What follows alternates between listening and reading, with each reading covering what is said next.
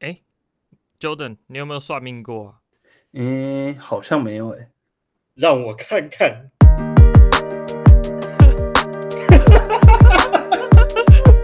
超小啊！这个欢迎收听理性、科学但不迷信的指南。我是 Wilson，我是 Jordan，我是 Michael，新成员啊。啊，对对对，这是我们这一集的特别来宾啊。其实我一直对这个话题本来就。蛮有兴趣的啊，但是最主要就是诶、欸，最近那个以巴战争嘛，所以我就无聊就去看说他们的渊源，就基本上就宗教问题，所以从宗教一路看看看，就看了一堆魔法。那刚 刚好最近就是跟我们的那个好友 Michael 聊到说，诶、欸，就 Michael 竟然有在研究一些魔法，就想说，诶、欸，来请那个 Michael 来讲讲一些魔法的事情，这样，所以就请 Michael 应该可以先来自我介绍一下。哎，各位听众，大家好。那我主要是，呃，现在之前啊，在某大 台湾科技公司上班这样子，然后现在因为某些原因，暂时变成无业游民这样。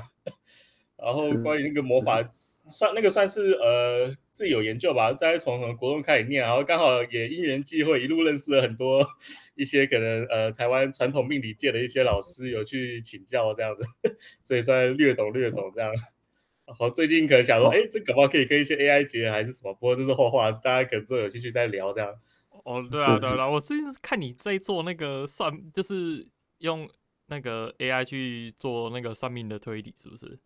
就是拿那个资料来劝。Fine tune，主要是去那个 Fine Tune，最近那个 Fine Tune LLM 就那个大语言模型嘛，就是那个 Large Language Model 很有名嘛。然后想说，哎，那我干脆呃，因为那个。Meta 就是那个 FB，它有开放一个大的那个 model 叫 Llama，就那一只羊驼这样。我想，哎，那我来 fine tune 一个好了，就有点像自己 side project 玩玩看这样子，就看看哎，我能不能去 fine tune 一个呃那个 language model 出来看一下。能不能是比较，只要比那个台北地下街那种等级算命强就可以了。现在正在努力中。欸、你这样感觉一一一竿子打翻一船人，搞不好有什么影视高手在那里。哎、欸，对对对，可是那边其实是很商业化的。如果在台湾，如果要算命，还是去龙山寺那边会比较，呃，会会比较靠谱一点。我好像不知道是讲了什么秘密出来这样。OK OK，业界秘辛。业界，我我是觉得龙山寺那边真的蛮多算命的。我之前。路过那边，但是我是没有去那边算命的、对，是就什么龙台北的话，就是龙山寺跟行天宫啊，他们那些真是有一些影视高手在那边。嗯、可是至于台北地下街那边，那边很商业化，那个之后有兴趣可以谈。你到在在台湾，你连那种做丧事那种道长啊，都有那种三个月速成班这样，然后那个 有没有当期也有那种半年速成班这样。这个有兴趣，大家有兴趣，我之后可以再分享，因为感觉好像讲太多了这样子。不会，你你不会，我们这一集就是要聊这个。对啊，我们我们本来就是讲的，你知道我前阵子就是。看到有一个影片，他就是那个在拍那个道士在念经，然后念经的那个旋律是哆啦 A 梦，就觉得莫名其妙。我 好像有在什么抖音上有看过这种，对，就是说他是不是忘词了，还是怎样？为什么哼出来那个旋律是哆啦 A 梦这样？骗大家不太懂。哎，我我蛮好奇，那个 Michael，像像像这种就是命理算命，他们在台湾就是他如果真的要职业，他是需要就是你说牌照 license，哎，不用啊，不用啊，就跟他有点像灰色地带吧，可是又没有那么灰色地带，有点像一种。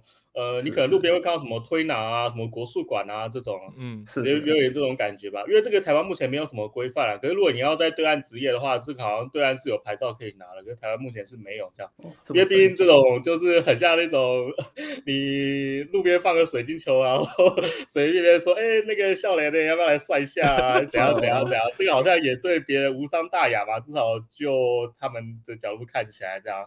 可是如果这在台湾，如果你要真的要拿，我不知道，可能有些比较熟会听到，哎，有一些有说他有拿道士牌，那个道士牌是什么东西啊？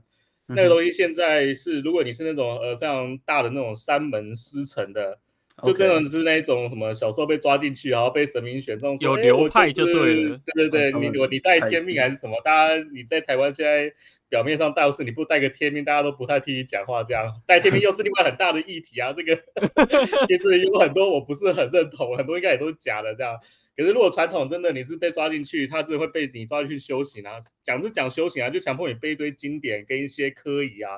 然后你可能到一定的程度，可能大概通常是什么三年三个月，或者是什么三年八个月，看你一个流派，他可能就会给你一个类似呃考试吧。那你可能就是有办法说，哎，你只要过了那个神明就会给你一个道士牌这样。大概是这种，台湾等于是他们内部内部的考的是没有没有，对，它不是一个国家单位，因为以国家来讲，这个好像很难界定你是真的，对不对？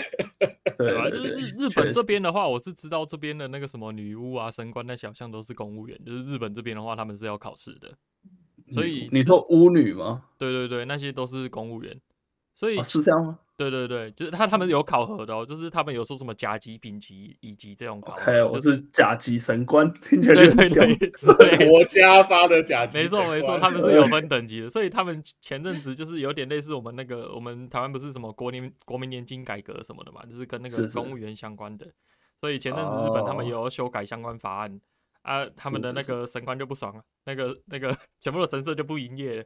就导致他们那个观光经济受到巨大冲击，神神社罢工，对对对，就是 超酷啊！所以那那一阵子就是政政府就有点不太敢动这一块啦。对，对，台我我觉得台湾也是，就是台湾台湾宗教宗教团体这一些规范，好像那个法律都是很久以前改的，然后他们规范也非常少，然后这至今没有人敢动它。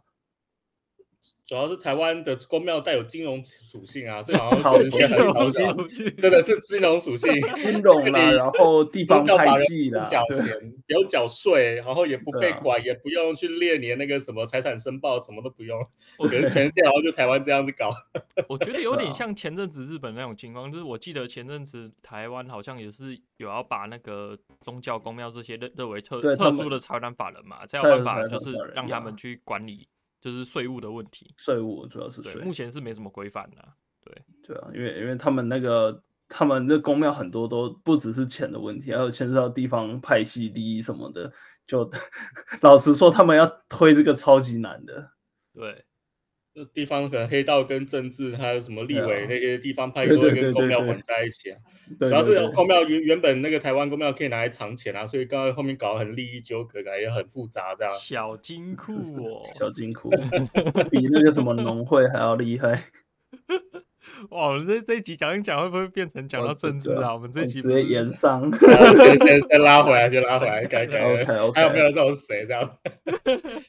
对啊，所以。所以你最近有在用 AI 在做一些就是算算命相关的东西吗？所以你觉得算命这个东西是不是我就我的理解是很很统计学嘛？就是跟统计学蛮相关的，还是对？应该是说要看什么？算命其实有两种玩法，一种是呃演，我们把它归类在演算法，其实就是演算法，例如什么八字啊、紫微斗数啊，或者什么大小六人啊，什么中国的占星啊，例如什么。国老新居那一派啊，然后还是什么，这些都都算是演算法。什么叫演算法？就是我给你一套规则，F of X 哦，对对对对对。然后我有一些很固定、很固定的那种东西的解法，我可以解出一个结果。然后算命师在比的，其实就是算去看一下，哎，你解出来的结果，例如说，呃，八字解出来，大家都卦嘛，绝大部分那种中国算命的底层就是卦嘛。我之前讲卦是八卦那个卦，就是那个什么，你看到什么？呃，一般什么太极八卦图上面那个什么有有直的有横的，乾坤对阵，对对，乾坤乾坤离对，这个坎坤坤，这这这些东西，我们是看六十四卦，你的话那个算命的 OPPO 都六十四卦，所谓的算命师在比的东西是什么？他比的是这些卦 mapping 到你那些现实的能力。呃，举个例子好了，就是一个 mapping，对，是一个 mapping 能力。可是你到那个猜到挂为止，大概很多流派会有不同的猜法，可是大概都大同小异，结果都大同小异。再比就是经验这样子，嗯哼。所以好像之前去问有一个很常见的问题是说，哎，例如说，呃，好什么某某某在科技业上，某某是科技，某某某或者什么某某某是同性恋，whatever。很多人第一个问题就会问，哎，可是这个不是几百年前、几千年前的东西啊？几千年前有科技业这个东西吗？几千年前有同性恋这么明显的东西吗？同性恋还真有哎。对，还真有啦，或者是一些龙阳之好啊，中国自古好男色，这样有有非常优良的千年传统。对，这些八字上的桃花，有些是看得出这种倾向。可是，所以我们其实看到我们背的，并不是说哦，某个卦组合代表某个事件，其实不是。如果这样学好是那种要背那种非常非常抽象，就是像最基本那种六十四卦，每个都有非常非常抽象的那种对应。那你要。比的就是，哎，你这个卦去对到你面前这个人，在这个时代他可能会 mapping 到什么样的事件，这样，这个就是要靠呃想象力加推理能力这样子，这样基本上是一个蛮有趣的推理游戏啊。所以对那个你这个东西六十四卦的话，它是不是基本上就是相当于我们电脑什么有六十四 bit，所以它变化的超级超级多这样子。诶，对，如果也也有一些人把那种卦卦象的变化的当成那种二进制的那种系统来做，然后每个数字代表一种倾向，也我也也是有看过有这种玩法了。哦、他就是去搞这些变化，六四 bit 吧，也也也就六 bit 而已吧。对啊，就是二的二的六次方六四 bit，六六 bit 就可以六六 bit 就可以表示所有排列组合。对，就是它的排列组合是超级超级多啊，就是它基基本上就是希望可以对到每个人的每个性格，然后跟每个面相嘛。哎、欸，其实不是一一对应，它不是这种我们叫满色嘛，我也不知道讲，反正就一一对，它不是一一对应的，它比较像是 mapping 一个很大很大的趋势啊。就其实我们那种算命很厉害的说他看到画面，可是其实我们最严格不是看到画面，最后是看到卦。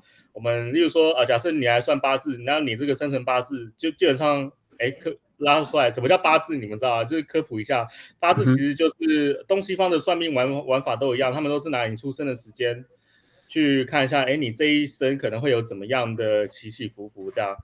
是以我的观点啊，这很政治不正确，可是我觉得这应该是最合理的一个想法，不是说什么命定论啊，而是说，哎，这大概就跟你那玩游戏啊，可能有一些出场人物角色数值啊，出场设定值，这个，出场设定值。那八字能代表什么呢？八字它基本上就是代表说，哎，你可能啊这个时间出生的，他们平均下来，你大概在什么时候比较容易做什么事情，什么时候做什么事情比较容易失败，大概是这样，就很像是去定义好你这一生大方向的 upper bound 跟 lower bound 这样，我是这样子理解那种中国命理的东西的。对对对对，其实我我个人对于这个有一个想法，就是说，假设你出生的时候，你刚好经历的就是那个大饥荒的年代，那这个大饥荒的经历就会让你的思维就是产生一些某一些改变嘛，就是因为你有成长在这个大饥荒时代，所以它就会影响你人生后续的判断。然后，哦，对，我觉得这还蛮有趣的，而且这种大计划，它可能在你在历史上，你可能用百年都是够去看哦，它我好像其实可以抓到一点起伏的那种周期的规律，这样子，对，对，有点这种感觉。呃，又或者是比如说你出生的时候，哎，那时候就像啊，现在刚好全球暖化，那这个全球暖化的情况又会又会改变你的想法，而且你是在你。比如说你年轻的时候，或或者是你中老年的时候遇到大饥荒或是全球暖化这种情况，你的思维的那个改变方向又会不一样，所以它就会去影响你后续整个你判断事情的方式。这样，我的理解啦，对。对啊，大概是这种方向，这种方向还不错。其实那个，我觉得中国啊，那个西方那个占星跟塔罗，这个就是另外一个，这个游戏可以再开一集讲。我我好多看到 那个，没关系，我们可以开很多集给你讲。对对对，我我们略懂略懂讲，是是。对，他们个中国那个命定论，它也不算命定论，中国的命理系统，它基本上就是挂，它其实看的是一个相对的振幅强度啊，或是有些可能比较非常科学的解释。我觉得这个才是最合理的，因为不要觉得好像那个八字是那种什么刻在石碑上面，好像大家都维持一个弱，维持几千年，没有没有，八字是很实用性的，或是紫微斗数有一些原本在皇家就是那种宫廷才用得到的一些预测学，那是很实用性的，你只要算不准你是要掉脑袋的，所以这几千年来就一堆人掉了很多人的脑袋，掉了很多脑袋换剩下传得下来的就是他们是准的。而且有些人还会可能有些可能叫什么大儒啊，一些或者例如说可能近代也不算近代，就是什么袁天罡啊那些人，他们会去挑战这些规则。例如说，哎，八字真的要八个字吗？卦真的要六十四个吗？一个爻一定就只有阴跟阳吗？这些东西你去看那个四库全书，或者是看那个道家有一些叫道藏，他们其实有一些你可以看一些哦历史痕迹，说，哎，原来真的有人。去用各种不同的演算法去挑战这套系统，这样，然后的确，如果真的到一定的程度，真的有些是有办法把它改动的，然后有一些就是现在留下来的精华，这样，它其实不是那么死的东西，嗯、它其实有点像古代的那种数学的感觉，这样。因为因为它它它不是经验累积，然后让大家就是一直去修改对这里面的参数的见解嘛。我觉得它本来应该是有一个很很很隐晦的理理论家，我觉得他们，例如说从去统计大量大量的人的那个，应该是弄不出这个八字阴阳五行生克系统，它应该是弄不出那种复杂的东西。我自己也理解了。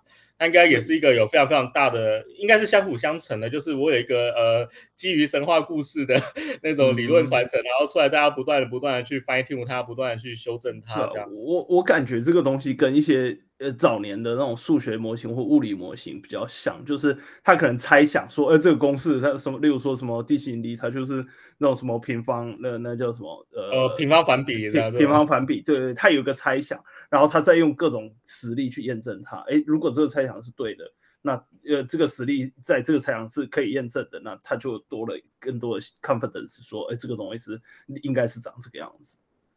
如果从那个数学的角度来看啊，这其实是某一种 algebra。如果你要把它定义成某种代数，这可以当成是某种代数。它很像那种、哦、呃布林代数的那种感觉吧。可是它那个是有带深刻的，就是我们一般的那个卦，你们猜到后面就是阴阳跟呃相生相克嘛。是那相生相克一般可能听过五行嘛。还有就是你的那个五行也是有带卦的这样子，卦也是有带五行的，然后五行又有带阴阳这样。举个例子啊，我们一般讲什么金木水火土啊，可是在真的算命里面，我们是会这样背叫木火土金水啊，就是一个相生的那种概念这样。嗯，就是木木木木生火啊，然后火生土啊，土生金，金生水这样，木火土金水，然后这样相生相克去看去猜卦。就例如说，呃，简单，我不知道你们听过那个天干跟地支啊。就那个中国算命系统，它其实就是在看时间跟方位，它其实是看这两个。西方也是在看时间，可是西方不一定看方位，这样。就是那个中国玩法，它就是所有时间都可以拆成天干跟地支啊。像你那个八字啊，它其实。呃，我不知道有没有看到自己的八字，这样就是你去把一个时间去看那个，或者你看那个农农历上，就今年是什么什么年，什么什么月，这样都有一个天干配一个地支嘛，所以就是时间嘛。嗯、那你的八字就是你出生的那个年月日时到小时到时辰啊，也不应该也不是讲到小时，嗯，然后把它拆成天干跟地支，这就是你的这一组八字这样。然后八字可以简单做一个简单简简单的小教学啊，就是可能那种例如甲乙丁木己庚辛壬癸嘛，这个十天干。例如说甲乙就是就就是就就是木嘛，就是你照木火土金水去把就是两两个两个两个这样把它排完这样，然后甲跟乙的木又有什么差别呢？甲甲是阳木，乙是阴木，这样就是它又各有又有阴阳，这代表什么？排列组合。对，这个排列组合，它每个都是哎，我你我我有这个大的木的属性，可是我可能有偏阳一点或偏阴一点这样，那我们就看这样子的相生相克，或者说哎你是男生是女生。然后或是，例如说同一组深刻，可是你可能阴阳的方向不太一样，力量的方向不太一样，深刻方向不太一样，那我们可能断出来的那个 mapping 的结果就会不太一样，这样子。听起来就像是线性代数啊，对对对对对，而且比较像是玩那个 tensor 的感觉啊。如果你是对对对 tensor，就是各种转来转去，转来转去，看一下最后你那挂的魔术方块 会转到哪一面，这就是结果这样子。对对，这个是这种类似这种感觉。可是。照照这样讲，就是有点像我们上集有提到那个 bug 嘛？他他是不是过六十甲子之后会出现类似的人？哎、欸，不用讲六十甲子，就是跟我原本回来讲，你同一组八字，你大概至少会有十万人跟你共用，那这十万人就跟你人生是一样，当然是不可能这样子。嗯、所以我才跟一些可能有有一些坊间，他们觉得啊、呃，八字就是命定论，这个世界什么东西都决定，我不不予置评啊。即使是双胞胎，他共享同一组八字，他们的命也会不太一样，这样。对对，可是我知道他们的命当然会不太一样，但是是从就是从这个东西从八字上看得到吗？看不到八，所以我说八字它是规范你做什么什么时候做什么事情比较容易成功的 upper bound 跟 lower bound 这样。哦。例如说，可能最近有桃花吧，很多人来问，大概就是不外乎三种问题嘛，要么就问桃花，要么问事业，要么问健康嘛，就是这样子的年龄段的。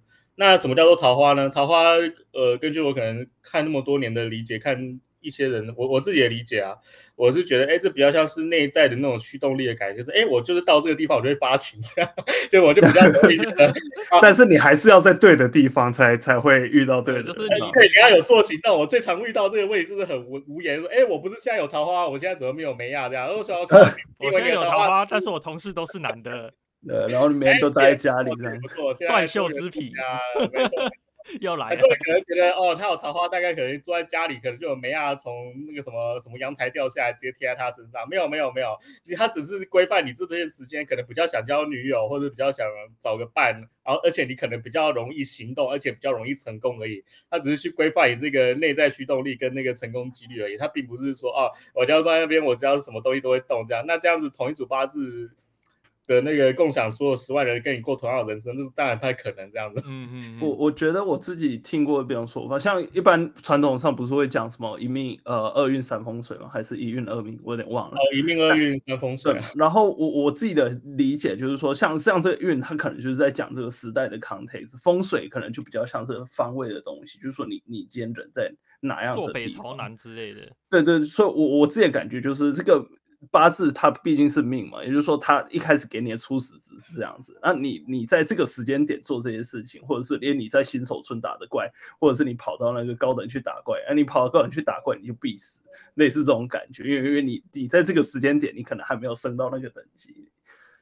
对，就会导致各种变化出来。月习打怪，哎，这个理解其实还不错。这样就一一命二运三风水啊，四积阴德五读书。因为我我印象中前一阵子有有人就不知道去翻那个马斯克的那个自传、哦、命盘，对对对，然后他就把命盘整出来，然后大家就开始疯狂讨论说，哎，这个就不是什么大富大贵的命，但人家是全球首富，然后就有两派嘛，就是开始站说啊，这个八字不准啊，另一派就会说，呃，可能他。呃，洋人不能算什么之类的。洋人，洋人有不同的那个是。哎，洋人是可以算的，啊，你即使搬到火星都可以算，这是这其实是立法调整问题而已。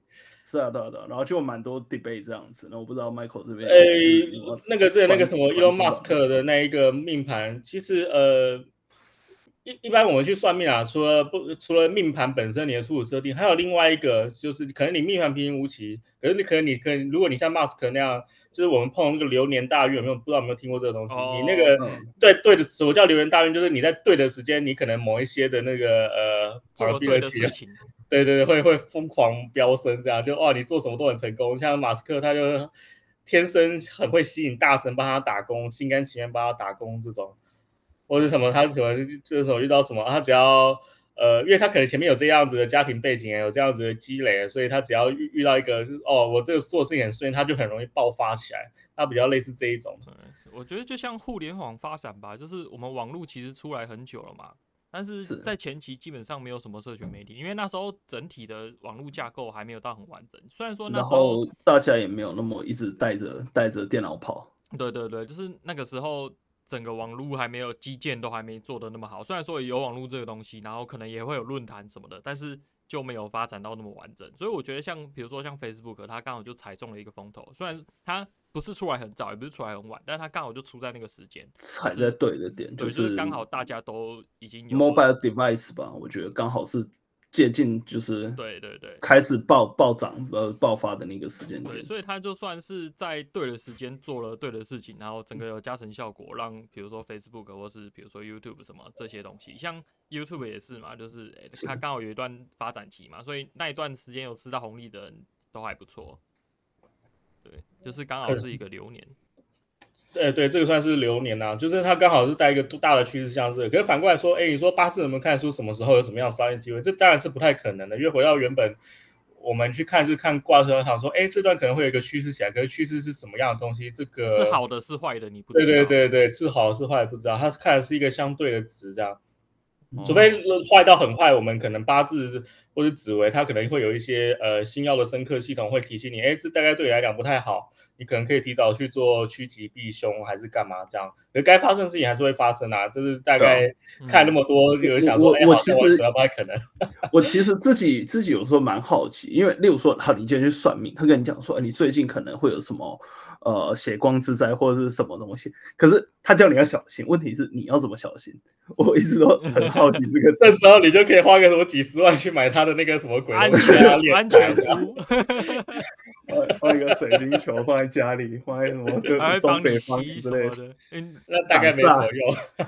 挡煞挡煞其实某方面来讲是个假议题，如果他自己的算法方面，他不是那种通灵流派的，算命还有另外是通灵流派，这个就完全学不来了。这个就是我我是相信真的，我是看这种看过这种人，所以我是相信可能是有这样子东西存在，就是呃，他可能就是莫名其妙。对，或者是他可能是不知道借用谁的力量，可能有一个更很很迷信啊。不过我是相信有这种东西存在，可可能有一个更全知全能一点的存在，所以他有办法讲中你的一些很很恶心的小细节，这样。嗯嗯。比如说，可能有人说，哎，你可能。远端这样子看，他说：“哎，你可能手边有一支红笔要掉啊，就剪一下，就是这些这种东西他都看得到的。我也不知道他怎么做到的。这肯定不是我们前面这种演算法这种 呃麻瓜等级做得到的事情。可是的确也是有人这样子算命的。其实如果你要说它是演算法，我我觉得某种程度上还算是，只是它有一些 dimension 的 input，这你没有你不知道。对，就是它它可能可以取得更多的 input，就是那个 input 是资料问题啊，它有可能有办法接到某一个神奇的 神奇大资料库。对对对，它有神奇的资料库，它的资料库里没有。对。这种很多都是附身啊，或者是可能家族有这种家族传承，有带血迹献界的。台湾真的有这种家族啊，就是这种 有办法去看出一些神奇的东西，这样。可是这种都会讲的很准，这种会讲到你很毛骨悚然这样。可是我觉得这好像有点违背原本那个八字或是那种命理系统，因为它就比较像是哦。我都已经讲好了，那我就你我讲的事情，就我一定会发生，有点这种感觉，就是我就强行先帮你把剧本看完了，可是你有点像是破坏可能性的感觉。可是有些人会喜欢这一种啊，嗯、就是可以选择你的流派这样。那我觉得那个了凡四训，有看过他了凡四训？哦，那个什么高中国文课本。对啊，对啊，对啊。总之就是行善呐、啊，行善，我们还是多基因的。对哦，基因德是真的能够改命的。就是之前好像听有听一些算命的那些大前辈，他有在庙里面那帮别人免费算这种。他是有一个看到，哎，你应该现在应该差不多应该快挂了这样。如果看他的那个呃八字去配他的面相等等等等，然后说为什么现在这样？他说他好像是什么莫名其妙就一直要要么就出家，要么就做善事。其实那个以前那个出家也是种避祸手段。为什么在命理上面啊？我们传统是认为，哎，你只要出家，你大概就可以在某种程度上超脱阴阳外，不在五行中，听起来很酷这样子。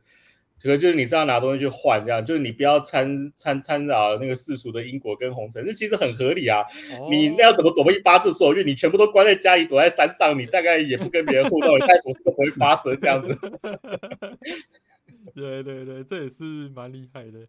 那刚刚前面有讲到，就是算命是一种演算法嘛，然后跟那个代数相关嘛？那它跟微积分有没有关系啊？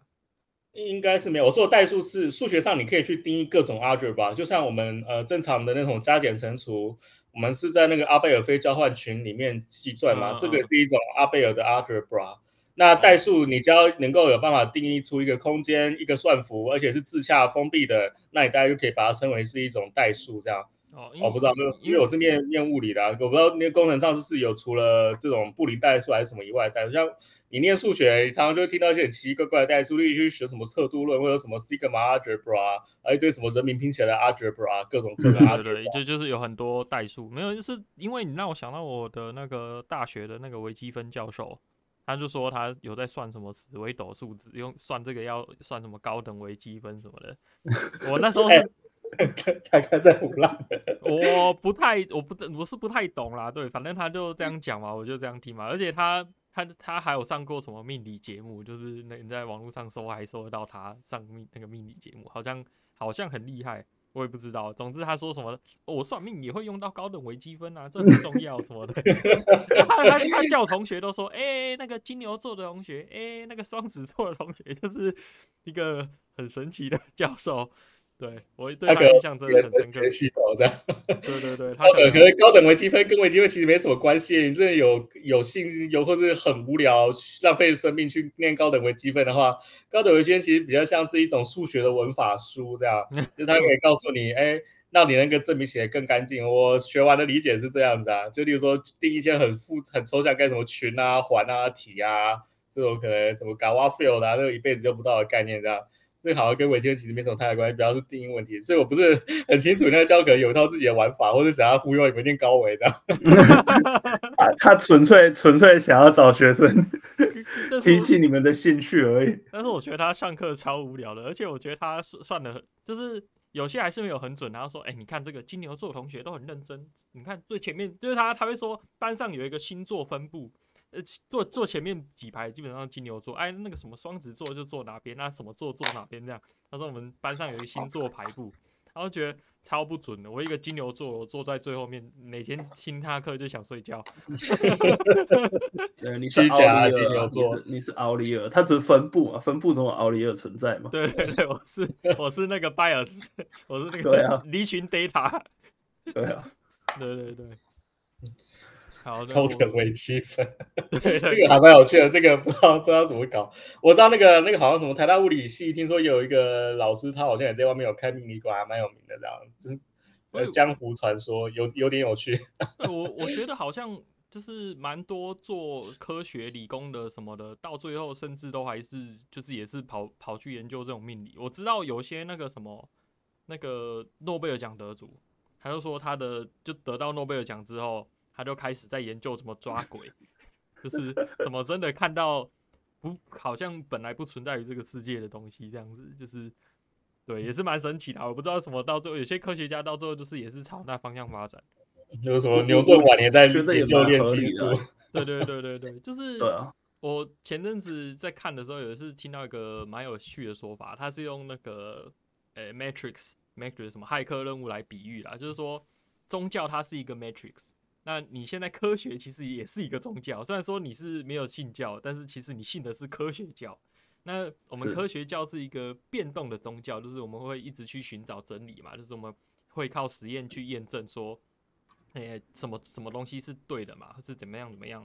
那宗教他们不一样，宗教他们是一开始就有一个真理在那边，所以。谁知道最后我们这个科学宗教变动到最后会不会跟宗教的那个真理是一模一样的？就发现哦，收敛到啊，神是真的，对，相信神就好，收敛到他们的结论，对，收敛到最后发现，哎，原来他们讲的一切是真的，原来我们这些年这些努力，最后。结果就是这样，对对，也是有可能。我觉得假设排除假设真的有这样一天，也没什么不好，至少这样子代表说这件事情就经过验证了嘛，对不对？对对对啊，大大家都认同这个这个理论，终极理论就是宗教哦，这也不错。对对对对对，是是是。好，那我们这一期也是聊了蛮多哎，这个宗教算命的问题。哎，那我感觉我们的 Michael 还有很多可以讲啊，可以期待一下我们之后会聊。期待之后的集数，对，是是是。好，那感谢大家收听我们这一期的指南，我们下次再见，拜拜拜拜。